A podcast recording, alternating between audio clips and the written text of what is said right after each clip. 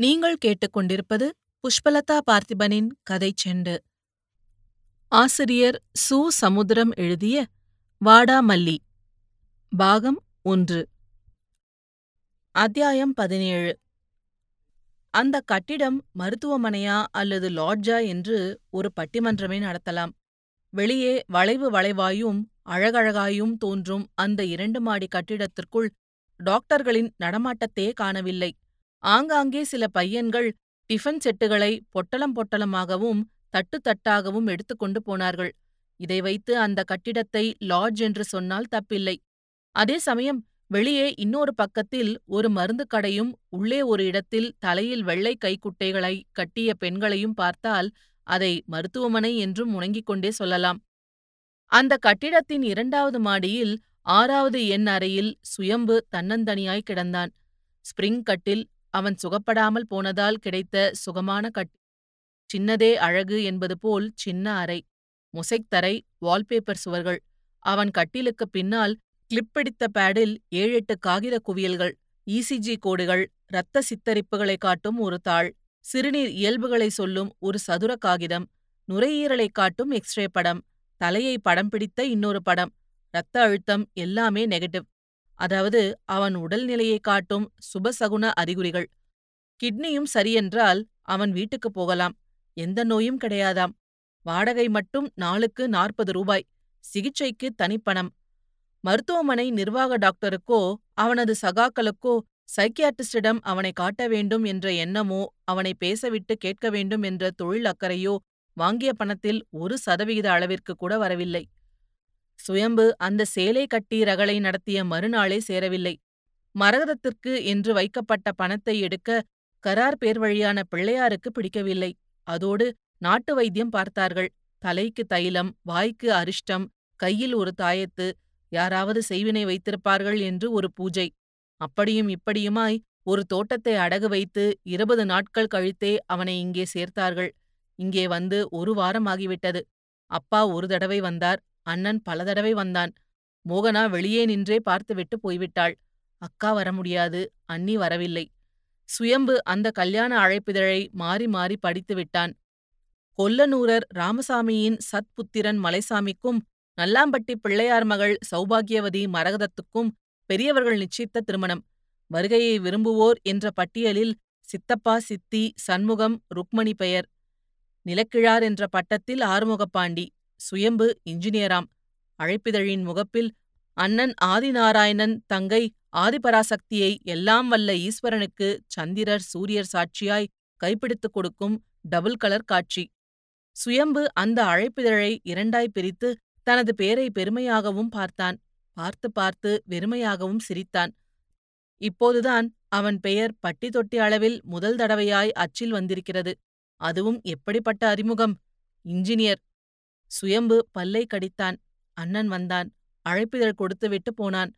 ஆசையோடு பேசிய அண்ணன் கடைசியில் தன்னை கூட்டிக் கொண்டு போவதற்கு பதிலாக கல்யாணத்தை பார்க்க முடியலையேன்னு ஏண்டா கலங்குற? அக்கா ஒரேடியாவா போயிடப் போறா? பத்து மாதத்துக்குள்ள நம்ம வீட்டுக்கு வந்துதானே ஆகணும்? என்று நம்பிக்கையோடு சொல்லிவிட்டு போய்விட்டான். சுயம்பு தனிமையில் தவித்தான். அவனிடம் பேச்சு கொடுக்க ஒரு காக்கா குருவி கூட கிடையாது. அந்த பக்கம் வரும் நர்சம்மா கூட இவன் பொதுப்படையாக ஏதாவது கேட்டால் கூட சுகமாயிடும் என்று ஒரே வார்த்தையில் சுகமில்லாமல் பதிலளித்தாள். நர்சிங் படிப்பு படித்துவிட்டு ஆயிரக்கணக்கில் பணம் பிடுங்கும் அந்த ஆஸ்பத்திரி லாட்ஜில் அவளுக்கு சம்பளம் ஐநூறை தாண்டவில்லை என்பது இவனுக்கு தெரியாது. அவளும் தன்னை உதாசீனம் செய்வதாக நினைத்தான். சுயம்பு அந்த கல்யாண அழைப்புதழை எடுத்து வாயிலும் மூக்கிலும் அடித்தபடியே அந்த அறைக்குள் சுற்றினான். செக்குமாடு இவனிடம் புண்ணாக்கை கேட்க வேண்டும். அக்கா கல்யாணத்திற்கு போக முடியலையே. போக விடலையே. ஏக்கா ஏக்கா நான் இல்லாம உனக்கு கல்யாணமா? மாப்பிள அழகா சொன்ன போது எப்படி சிரிச்ச? எப்படி முகம் பொங்குச்சு? எப்படி உதடுகள் பூவா பிரிஞ்சுது? வாய் சொல்லிக்கே இப்படி சிரித்த அக்காவ. உன்ன அந்த அழகு மாப்பிள்ள பக்கத்துல இருத்தி நீ சிரிக்கிற சிரிப்ப நான் பாக்காண்டாமா? அக்கா நான் இல்லாம உனக்கு கல்யாணமா? சுயம்பு உள்ளே இருக்க முடியாமலும் வெளியே போக முடியாமலும் அந்த அறைக்குள் சுற்றி சுற்றி வந்தான். காலில் ஸ்பீடாமீட்டர் கட்டி அது செயல்பட்டால் இருபது கிலோமீட்டர் வேகத்தையும் முப்பது கிலோமீட்டர் தூரத்தையும் காட்டியிருக்கும். திடீரென்று அவன் கால்களை அரை சுற்றாக்கி நின்றான். வாசலுக்குள் ஒரு காலும் வெளியே ஒரு காலுமாய் ஒருத்தி ஒதுங்கி நின்றாள். முப்பது வயது இருக்கலாம்.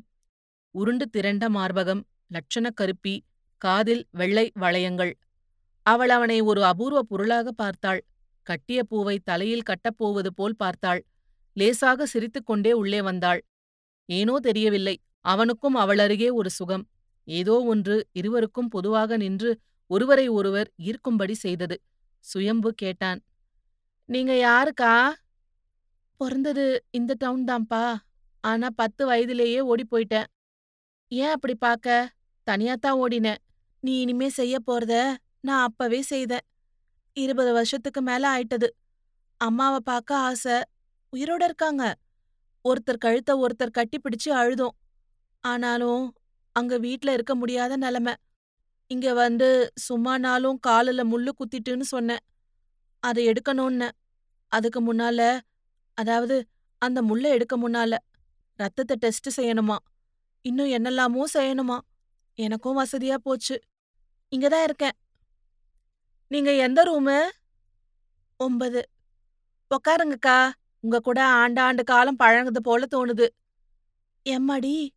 உன் ஒரு சொல்லு போதும். ஆமா உன் கோளாறு இப்ப எப்படி இருக்கு? சுயம்பு அந்த பெண்ணையே வைத்த கண் வைத்தபடி பார்த்தான். அவள் அவனை உடம்பிற்குள்ளும் உள்ளத்திற்குள்ளும் ஊடுருவது போல் பார்த்தாள். அவன் முகத்தில் சின்ன சின்ன கரடுமுரடுகள் அவளை பார்த்ததும் ஏதோ இலக்கை அடைய முடியவில்லையானாலும் அடையாளம் கண்ட திருப்தி. அவள் அவன் தோளில் கைப்போட்டு ஏதோ பேசப் போனாள். அவனும் தனது கஷ்டங்களை நஷ்டங்களை கண்ணீரும் கம்பளையுமாய் சொல்லப் போனான். இதற்குள் ஒரு பின்தலை கைக்குட்டை அவளை விரட்டியது. உன் ரூமுக்கு நான் வந்தா? நீ இங்க இருக்கியே? போமா பெரிய பெரிய டாக்டருங்க வருகிற சமயம். உனக்கு வசதிப்படும்போது ஒன்பதாம் நம்பருக்கு வா. உன்கிட்ட நிறைய பேசணும். சுயம்பு தலையாட்டினான். நர்சம்மா ஒப்புக்கு அவனையும் தின்கிற உப்புக்கு மெடிக்கல் தாளையும் உப்பு சப்பில்லாமல் பார்த்துவிட்டு போய்விட்டாள். சுயம்புவுக்கு மீண்டும் தனிமை வட்டியும் முதலுமாய் வந்தது. அவனுடன் போர் தொடுத்தது. ஒன்பதாம் எண் அறைக்குப் போனால் அங்கே இந்த நர்சம்மா. சுயம்பு திரும்பி வந்தான். கல்யாண அழைப்புதழை மீண்டும் படித்தான். இந்நேரம் மாப்பிள்ளை வீட்டார் வந்திருப்பார்கள். என்னை விசாரிப்பார்கள். அந்த ரெட்டப்பின்னல்காரி நான் பஸ்ஸுல அடிபட்டத தத்து பித்துன்னு உளறிடப்படாதே. அதோட அவள பத்தி நான் யார்கிட்டயும் சொல்லவே இல்லைன்னு சொல்லணுமே. அவ கிடக்கா. அந்த ஆம்பள பயலுவ மூர்த்தியும் முத்துவும் வந்திருப்பானுவளே. அண்ணா அழைப்புதழ் அனுப்பி லெட்டரும் போட்டதா சொன்னானே. ஒருவேளை டேவிடும் வரலாமோ? நான் சொல்லி அண்ணா அவருக்கும் அனுப்பி வச்சாரே. டேவிட் டேவிட் உங்களுக்கு மூணு லெட்டர் எழுதிட்டேனே டேவிட். ஒரு லெட்டருக்கு கூட பதில் எழுதலையே டேவிட். ஒருவேளை என் வீட்டுக்கு வந்திருக்குமோ? அண்ணன் தரலையோ? அவனுக்கு எங்க நேரம்?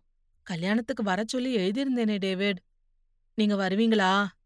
எனக்கு தெரியும் நீங்க வருவீங்கன்னு. நீங்க அங்க வந்து உங்களை வரவேற்க நான் இல்லாட்டா நல்லா இருக்குமா டேவிட்? அதோட அந்த ஆம்பளை பசங்க தான் என்னை பத்தி என்ன நினைப்பாங்க? சுயம்பு மெல்ல மெல்லத்தான் ஒரு முடிவுக்கு வந்தான். அப்படி வந்ததும் அதுவே ஒரே ஒரு முடிவு என்று உறுதிப்படுத்திக் கொண்டான்.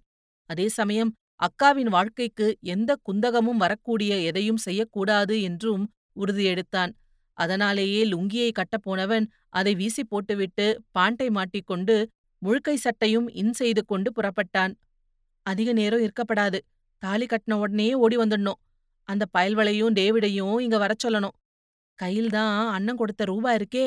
இங்கேயே ஓட்டல்ல வாங்கி கல்யாண சாப்பாட்டை போட்டுடலாம். டேவிடுக்கு என்ன பிடிக்கும்னு முதலியே கேட்டு வச்சுக்கணும்.